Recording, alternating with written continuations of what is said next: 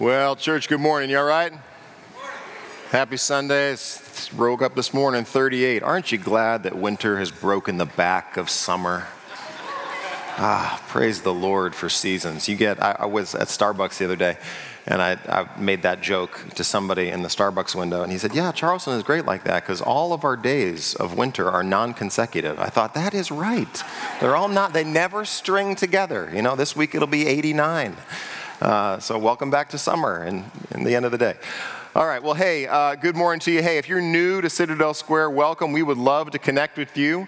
Uh, you can find out more about our church at citadelsquare.com, finding out uh, things that are happening in the life of our church. You can check out the bulletin there that has uh, opportunities for you to serve. And uh, let me just draw your attention to a couple things. One big thing here that, uh, that's happening today, right after the service, is the college lunch. So if you're a college student or you want to eat like a college student, we've got an opportunity for you right after the service. Number two is we have church wide prayer happening uh, this evening. So come on out for that. Join us at 6 p.m. out, uh, down, and around in the chapel, and we'll, be, we'll spend some time praying.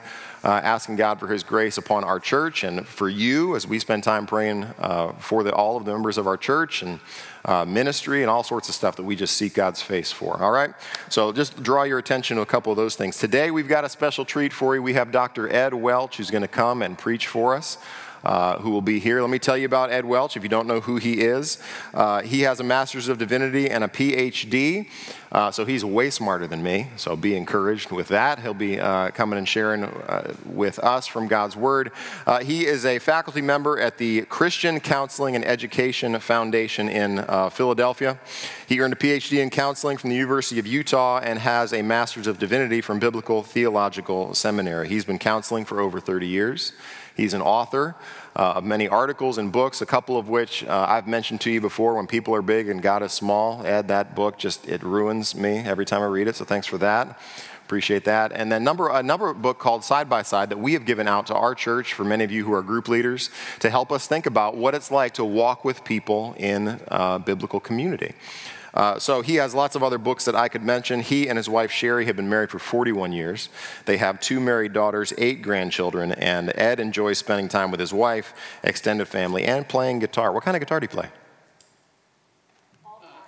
All, every kind. That's, that's the right answer. Anything that has strings. So, Ed, I'm going to ask you to come. I'm going to pray for you as we get ready to uh, hear from God and His Word. Share it. You get, re- get ready. Okay, we'll give you time. Talk amongst yourselves and make sure all of, his, all of our technology works before we get started, all right? I said, sure. Uh, let's pray. Father in heaven, for these few minutes as we come to your word, we pray for Ed that his, uh, your word uh, would flow through him, that your spirit would give light to our eyes. We do pray uh, for what truths we see in the scriptures, that you would illuminate them to us that we come as individuals who are limited and temporal, and you are a God of heaven and earth who is infinite and gracious and kind. And we ask for your grace upon these few minutes that we spend together looking into your word.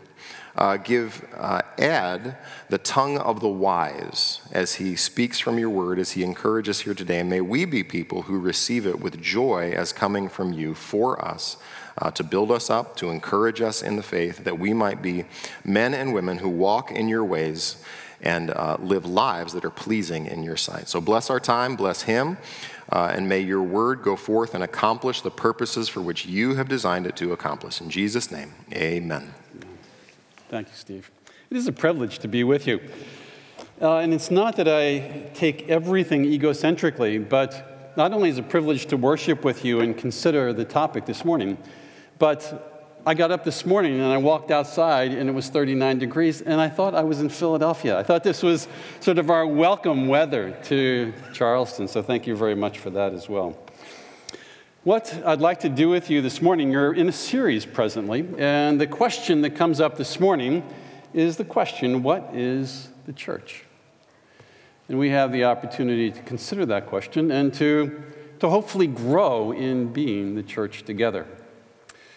So think with me as you would, as you can. How would you answer that question? What is the church?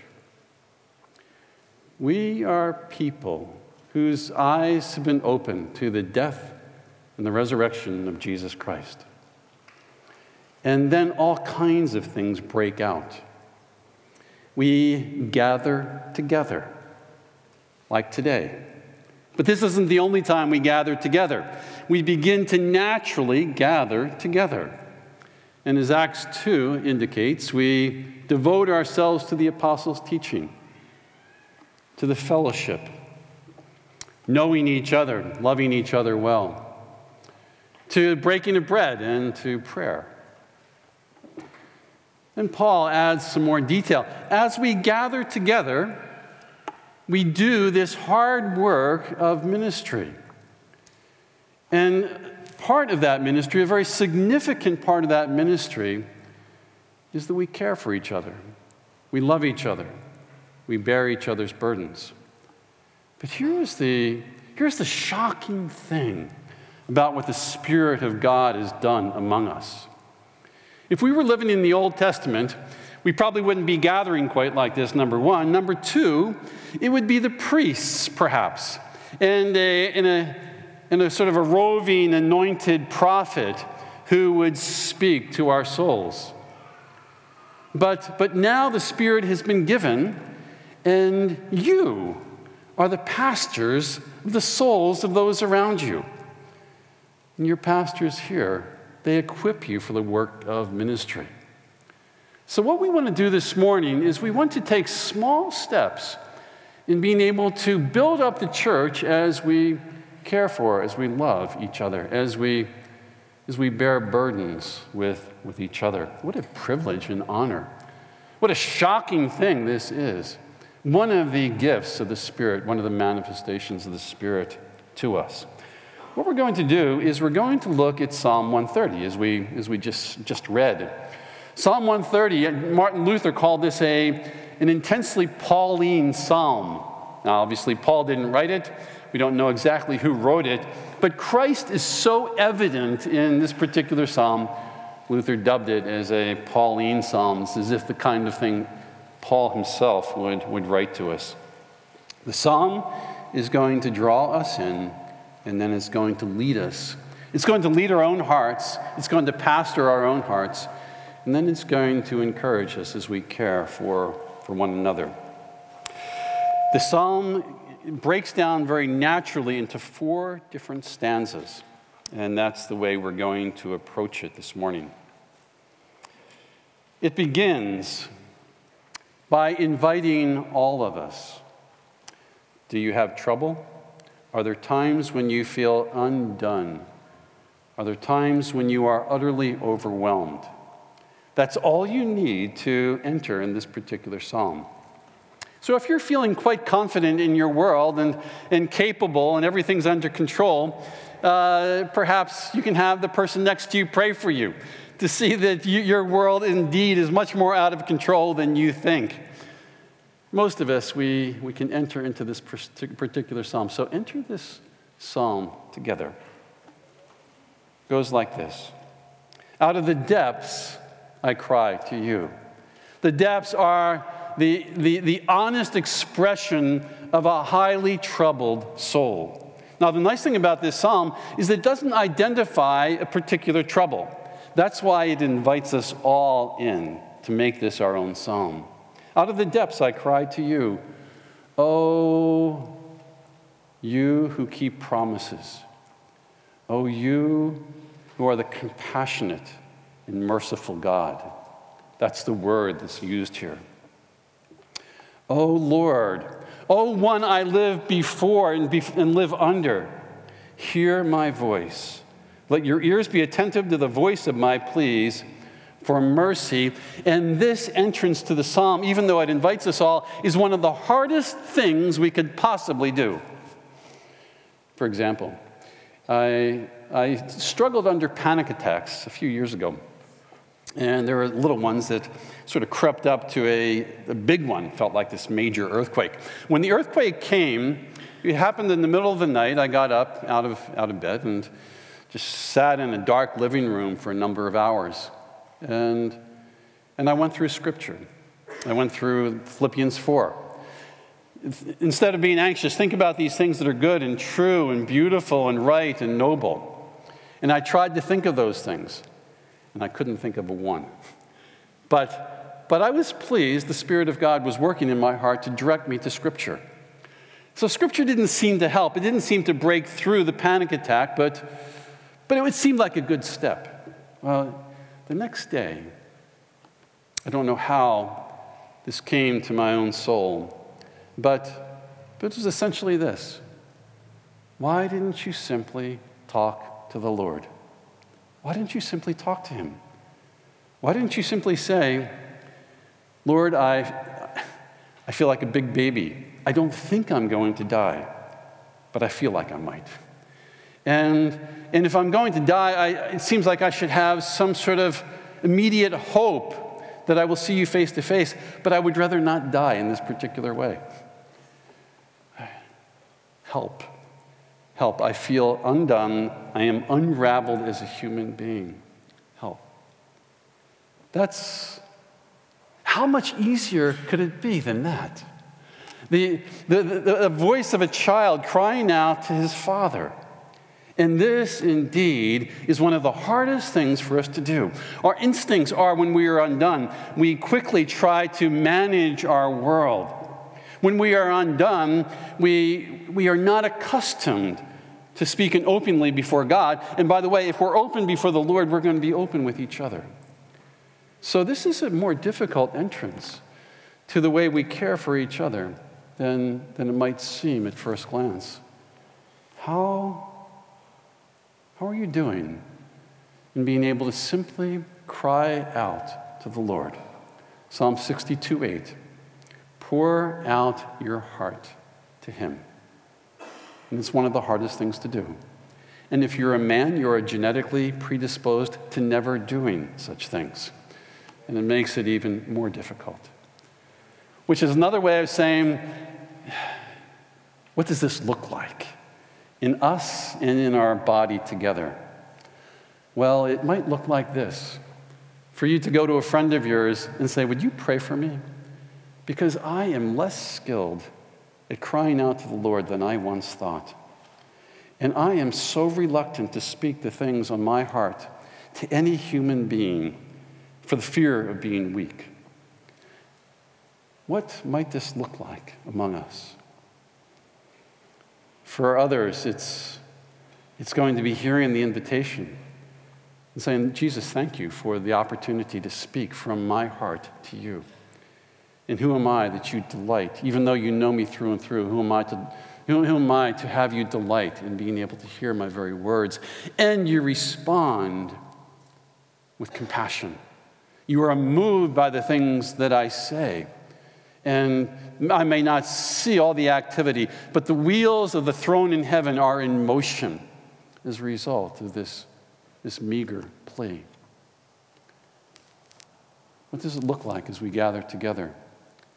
It, it might look like you inviting the cries of a friend. How are you? What's been on your heart? What's been most important for you? I had a friend one time who came up to me before church. I want to know the best thing in your, your week, and I want to know the worst thing in your week.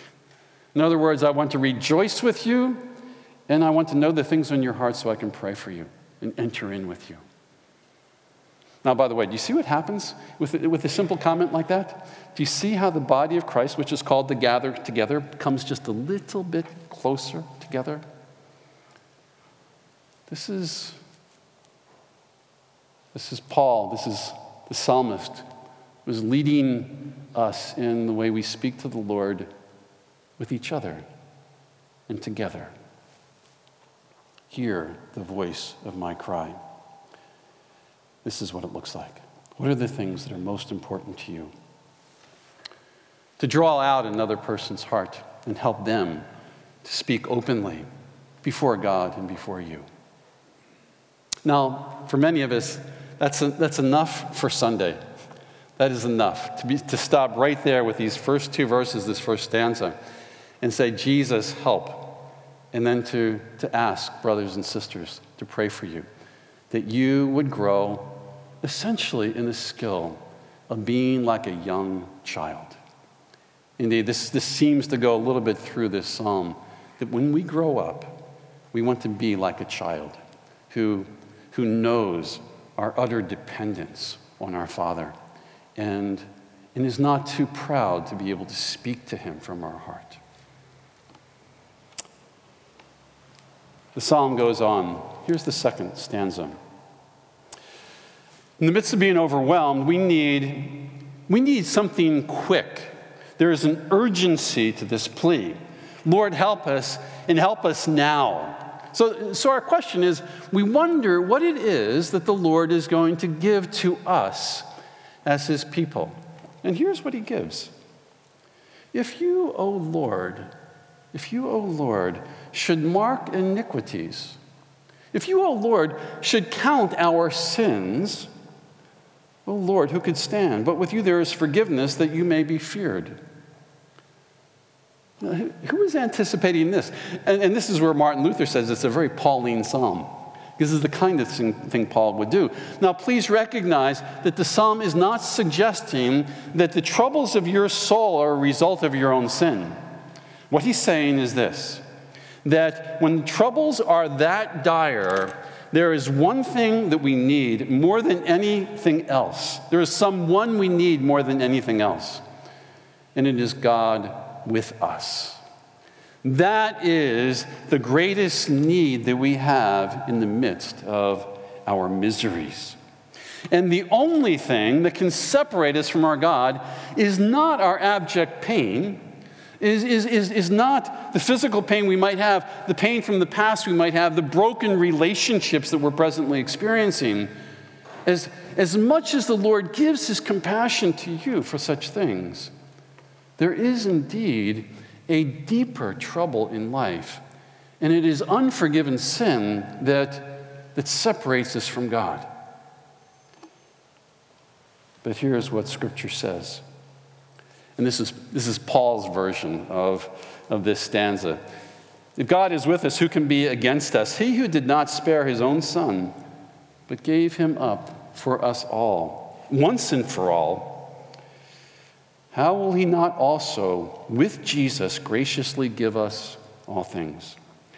Christ Jesus is the one who died for sins, so you don't. Christ Jesus is the one who died for sins, and as you trust him, indeed, you are the one who will never, ever be separated from the very presence of, of God. He died for sins more than that. He was raised and he's at the right hand of God. And he is right now praying for you. His, your name is on his heart. Who shall separate us from the love of Christ? Who shall separate us from Christ himself? Paul goes on and says, There is nothing in all of creation. There's no, there are no spiritual beings. There's nothing in all creation that can separate you from the love of Christ because your sins have been forgiven. Now, perhaps we, so I guess the question again is, is, is now what does it look like in our own hearts and in our, in our church as we, we care for one another? All of these, all of these stanzas are, are not necessarily natural to us. They are spiritually informed. For example, if, if you think you are a pretty decent person and and every, every year or two you confess sins, then this particular passage is not going to be enough for you to be able to begin to cut through the pain and the trouble of life. It's, you can see the benefit of what does this look like? It looks like the Lord's Prayer. It looks like daily confession of sin, which, which leads to a kind of practiced thankfulness that you have been already fully forgiven in Jesus Christ. For you to rejoice in such thing, for you to recognize the presence of Christ is grander than the immediate release of other pains in your life. So perhaps we might go to a friend and say, Could you pray for me? Could you pray that Emmanuel, God with us because of what Christ has done, would be indeed the grandest thing in my life, and it would be grand enough to begin to counterbalance the pains of life so they become lighter Could you pray for me that nothing would be more exquisite than the person of, of Jesus? Could you pray for me that, that, that I would have a text, something like this I am continually with you. To hear the Lord speak this, this is from Psalm 73. In the midst of a very troubled world, he says, I am continually with you. I hold, you, you, you hold my right hand. What a dear picture. When you are with the right person who loves you, has compassion for you, and who is very, very strong, it's, it is enough. God with you. To pray, to know these things even more. To to move toward those who are struggling and to say, Could I pray for you? Could I pray that your God would be the God of all comfort as you know that He is present with you? And then you remember and you ask the next week, Have you known any comfort from the presence of Jesus? No? There's only two ways to, to answer that question. No, I have not. Would you continue to pray for me? Yes, I have. And here it is. Here's, here's what the Lord has done. Can you see these very, very small steps? Private conversations, personal conversations with one other person. Can you see the body of Christ being built up and strengthened? It's in these very small steps that the Spirit does his powerful work within us. With you, there is forgiveness. Therefore, you will never leave us. My wife and I were babysitting my grandchildren the other day, and as, as always happens, we put them to bed, and it seems like a long, extended process. We, we come back down, they're upstairs, we come back to the living room, and within, within five to seven minutes, Jack, eight year old, twin, he cries out, Go, go, go, go. That's Gogo over there. This is Gogo. Uh, and now it does raise a question why doesn't he call for me? He only calls for Gogo. Uh, it, it's, but anyway, that's a different story. The, the, the story is that it makes sense. This story makes sense to you. Because here's a young boy, and his, in, in his own way, he is undone. We don't know the details of being undone. We don't know the boogeymen that are coming in, the robbers who are lurking in the shadows. We don't know the details of what's happening in his imagination, but we do know he is undone. And we want to grow up to be a little child. When a little child is undone, what do they do? They call out. Just like you see in this particular psalm Lord, Jesus, help. Father, please, Daddy, come, please help me. And that's what Jack did. Go, go, please come up. And Gogo comes up and, and he says, Could you stay here until I go to sleep? Could you go stay here until I go to sleep? You see it? Psalm 121. He is the God, when you sleep, he doesn't. So you don't have to worry about the robbers. because if, if you fell asleep and he fell asleep at the same time, it could potentially be a perilous situation. But nothing can separate you from him so you can sleep, you can rest. This is, this is the way we build up each other. Could you pray for me? We could say. Could you pray that I would be a child who, who sees clearly and delights in the very presence of my Father? Would you pray that I would be able to see, I would have eyes to see that He is the one who is present with, he, with me, who actually holds my hand, who, who in the midday sun, His shade even, even covers me. That is how close He is. So I don't even need to call out to Him because He is already with me. That's, that's what it looks like. And for some of us, this is the stanza which we need to rest in to, to know indeed that if he should mark iniquities, who could stand? But with you there's forgiveness. Therefore, you begin to have more control of our lives and control even, even into our very emotions than the world around us that seems so perilous. This is stanza two. Let me, let's go to the next stanza. The first one, we cry out to the Lord. The second one, surprisingly, we remember there's forgiveness of sins, therefore, nothing, nothing can shake us because we have the one, the life, the resurrection and the life was with us. The third stanza goes like this Now, knowing that He is with me, I can wait. You recognize the call for endurance that goes through Scripture. There is a there is a desire of the heart, of course, that in the midst of troubles, that somehow there would be this miraculous intrusion of the Spirit of God and He would lift our troubles away. That is what we desire. I want to ask you to raise your hands, but how many of you have had an experience like that?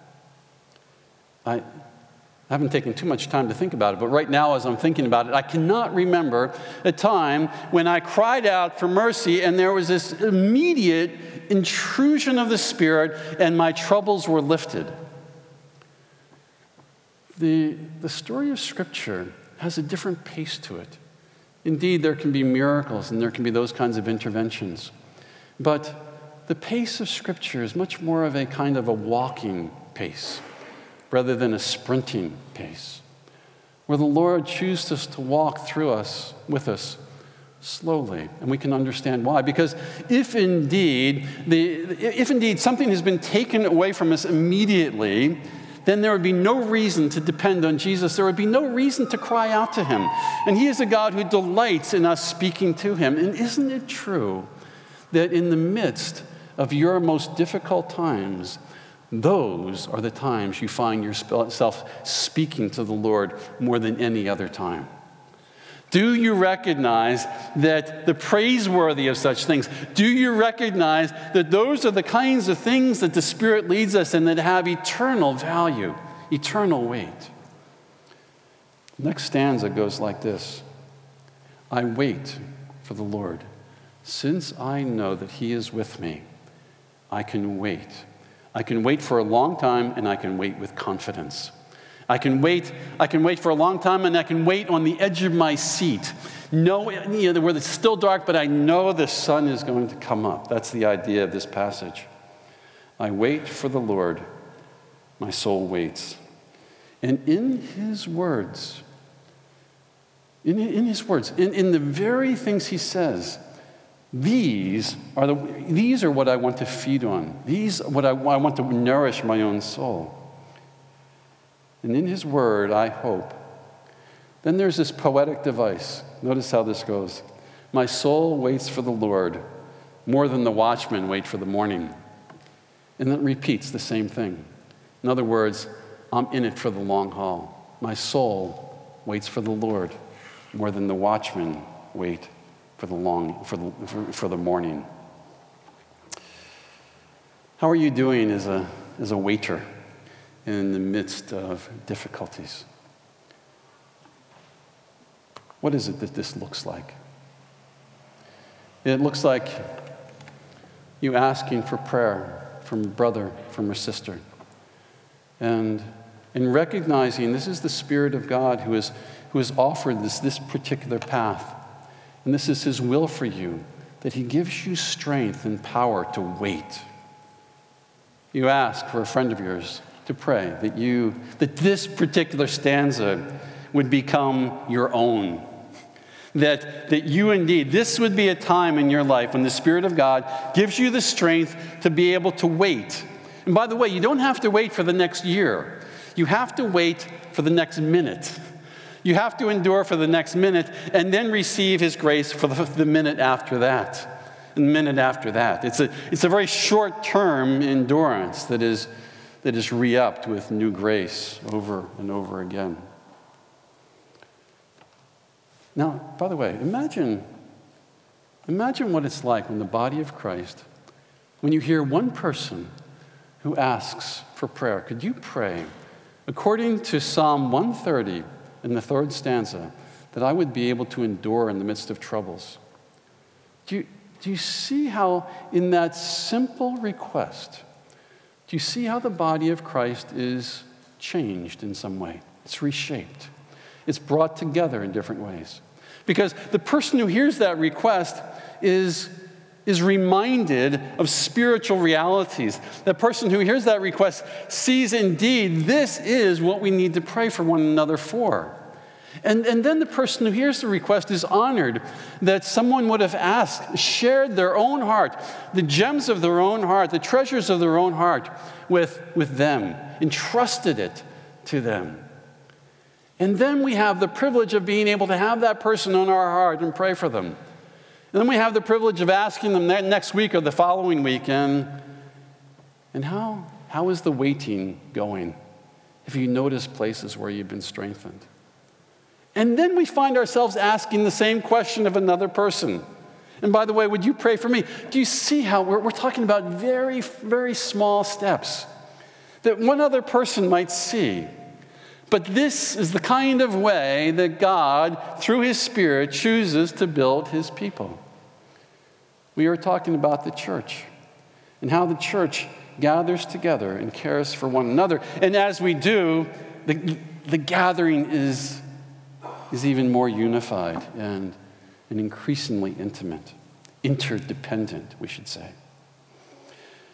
Perhaps you might start small with this might go like this How long, O Lord, this is from Psalm 13, how long, O Lord, will you forget me forever? How long will you hide your face from me? That's a start.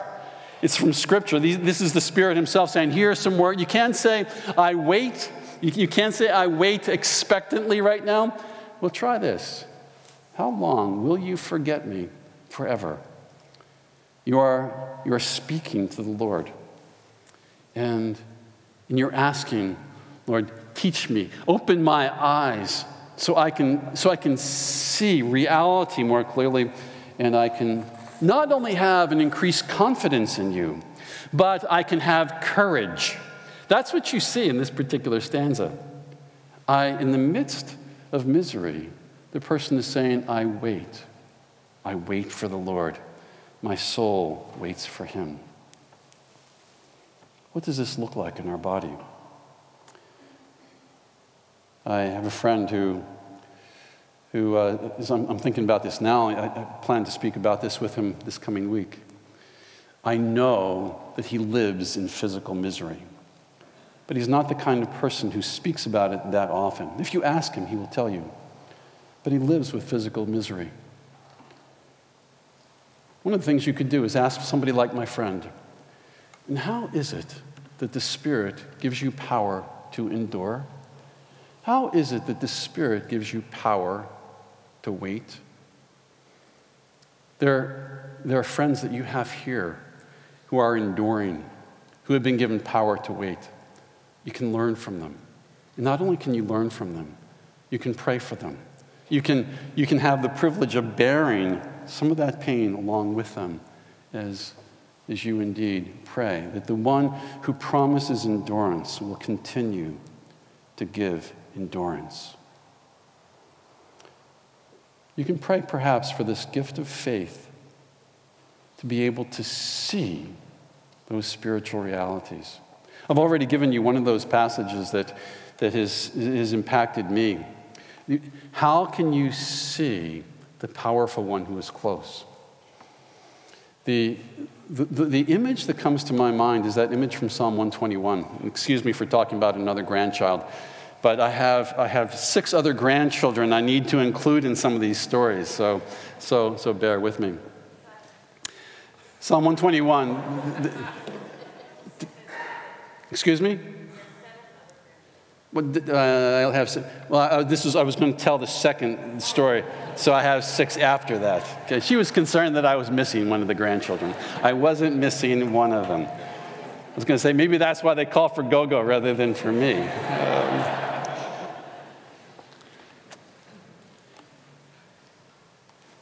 Lord, open her eyes. Open his eyes.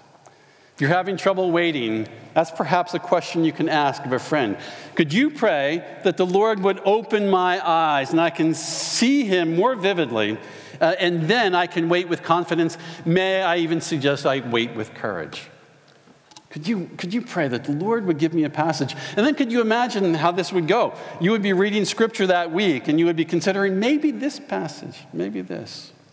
Well, Psalm 20, 121 in that passage of the shade is, the one that has, is, is stuck with me for a while. I was at a soccer game watching some of the grandchildren. I don't know how many grandchildren. There are two, five, I, I don't know. There are a bunch of grandchildren there. And, and the youngest one was the sun was coming at us. It was hard to see the, the pitch. It was a soccer pitch. It was hard to see it because of the, the sun that was beaming right at us. And, and as you can probably tell, my skin is, is very white. I border on albino. And, and so as a result, I invest in really big hats. Uh, and so I had one of these big hats on. And I saw my granddaughter there. And I, I, I went over to her and I picked her up, brought her to my chair. And I, I, I tucked her in as far as I could so I could so the brim of my hat went over her. And, and she intuitively knew exactly what I was doing, and so she was pleased to have it done. But what was striking to me was how close I needed to be to my granddaughter, to be the shade over her eyes in the, in the noonday sun. What am I doing? I'm, I'm just, I'm just giving an illustration of, of closeness. And, and these are ways, these are small little steps that can move us into spiritual reality. And if you don't have those kinds of stories, pray that you would be able to have them. Ask somebody else to pray that you would be able to have them. Ask what their stories are that, that, that grant them growing courage in the midst of, of difficulties. Here are three stanzas. Together we cry out to the Lord. Together we remember that He is the God who is indeed with us. And, and how can that increasingly in our hearts be enough for us? And then, knowing that He is with us, we're ready to endure. We're, we're ready to hunker down for the long haul as as we know, we have courage that He will give us everything we need today, and He'll give us everything again that we need for tomorrow. And then the psalm moves to one more stanza. The first stanza is this, this very private plea to the Lord Help! Help! Out of the depths I cry to you. The, the last stanza is going to be a cry again but it's going to be a very different kind of cry. The question that, that lies behind this stanza is is what has Jesus done for you? The, the, the question will be Has he been faithful in the midst of these hardships? Has he given you endurance, perhaps, that you haven't even recognized? Has he been faithful? Well, talk about it. If he has been faithful, such news is never intended to be kept for your own personal pleasures and edification. It is for that indeed, but it's also intended to be spoken to the congregation so as we gather together, we gather together even tighter as a body that can care for each other. This is, this is the same person who, who said, Out of the depths I cry to you. O Israel, O Israel.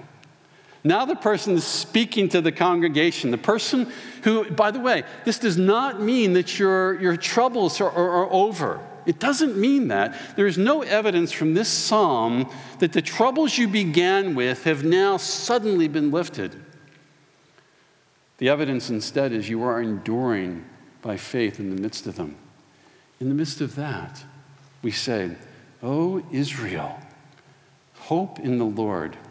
You say, I have found hope in the Lord. I have found strength and endurance in the midst of the Lord, and you can as well. With the Lord, there is steadfast love, faithful love, persistent love. With Him is plentiful redemption. If you think for a moment that your sins or your particular sin is too much for Him to love you, then you have another thing coming. Because once and for all in Christ, He has forgiven all of our sins.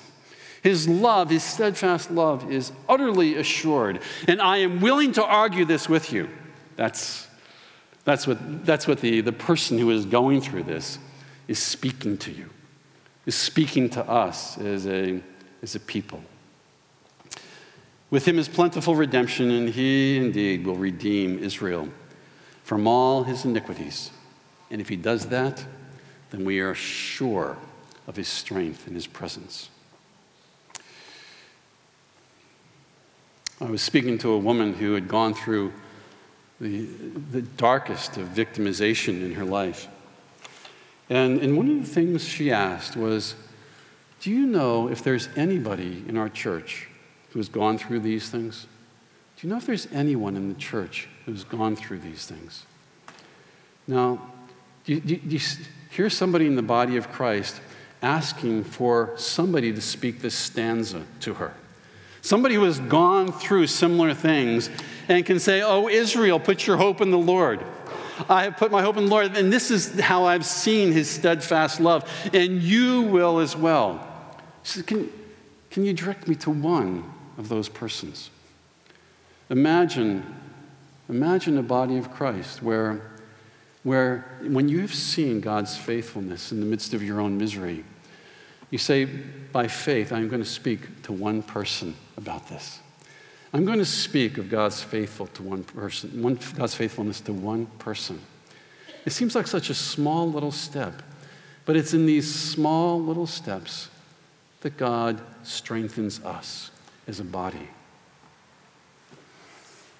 Anybody come to mind as, as, as, a, as a voice? Oh, Israel.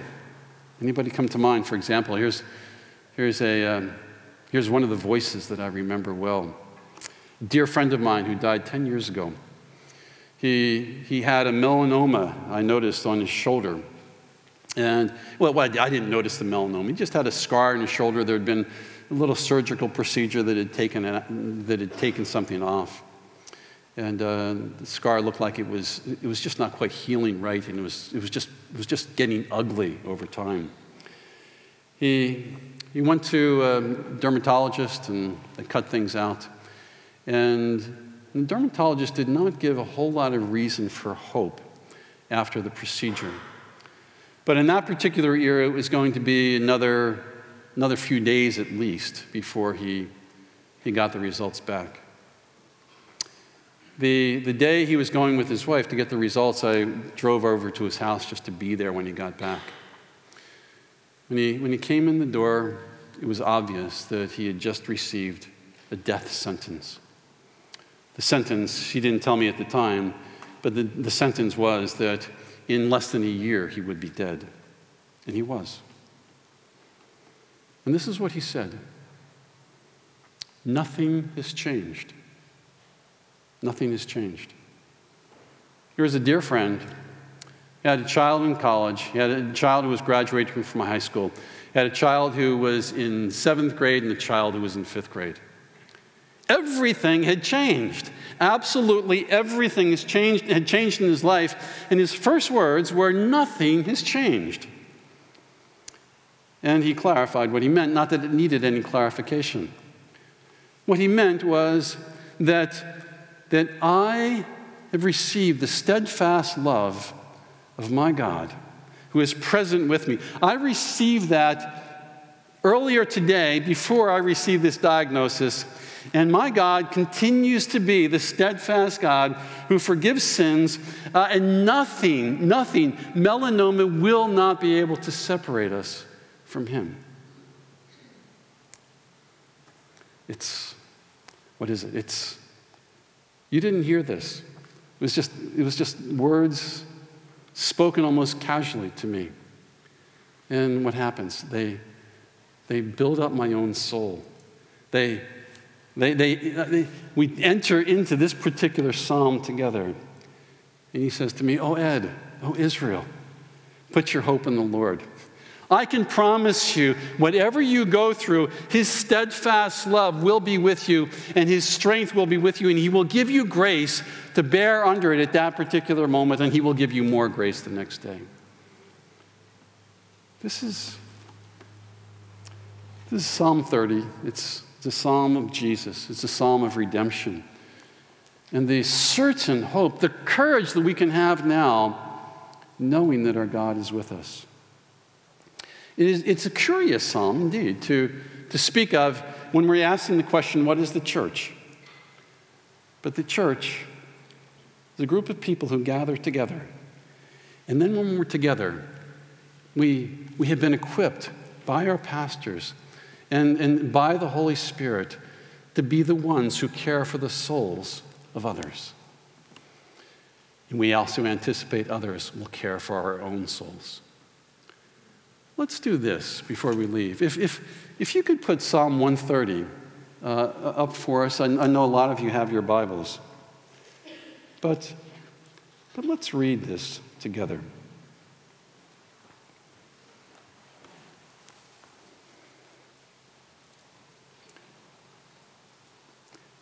You ready? Four stanzas. Oh Lord, if you why don't you do this? Why don't you stand so you can, you can speak this along with me, okay? This is, this is the word speaking on your behalf, calling you to enter in, and giving you the privilege of being encouraged yourself and then to speak and encourage the hearts of others. Out of the depths, I cry to you, O Lord. O Lord, hear my voice. Let your ears be attentive to the voice of my pleas for mercy. That would be enough right then, correct? That would be enough. But, but there's always more that the, that the Spirit gives us through the Word. And here is some of that more. If you, O Lord, should mark iniquities, O Lord, who could stand? But with you there is forgiveness, that you may be feared.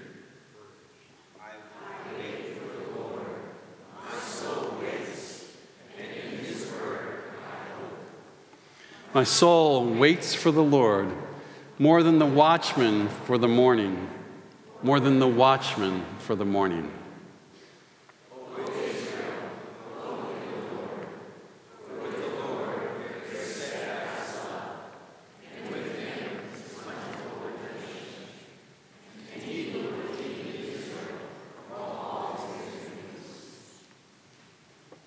This is part of what it means to grow as the body of Christ. Thank you. Please be seated.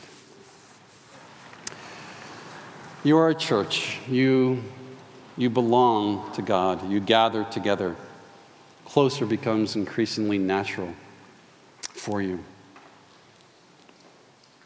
And then you consider how do you speak from your heart to the Lord? How do you hear with compassion? How do you elicit and draw out the words of pain in brothers and sisters? How are you moved by compassion? How, how, do, you, how do you follow their pleas to greater and greater depths? And then, how together can we know the risen one who has forgiven us so nothing, nothing can separate us from his grace and his power? Then we can pray together that we would be able to, let's use that word courage, that we would be able to rate, wait with growing confidence and even courage, and even courage as, as an expression of the glory of God in, in our local body. And then, as you see the work of the Spirit in your life, and the answer is, is part of the answers to prayer of other men and women who have been praying for you. Then you got to say something about it. You speak it.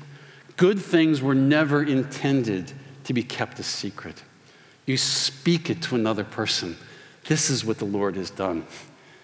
And you might find them saying the same thing. And here's what God has done for me. And the church that gathers together becomes closer and closer. You are a church, and, and the Spirit of God is drawing you closer to each other. Let me pray for you that as indeed you gather together, you would be able to care, pastor the souls of others as you have been pastored by the Spirit of God. Father, thank you for this, this simple psalm. At any place, we, we cry out for mercy, cry out for your grace, for, for more. I pray for this particular body. I pray as you have raised them up, and you have actually put them in a strategic place, even in the city of Charleston, you, you would allow them in small ways to continue to grow and caring for each other in a way in a way that somehow there is a light that goes out into the city and attracts those who also need to cry out to you. Father, I pray your blessings on them, your power on them as a people, even in the words they speak today. In the name of Christ, amen.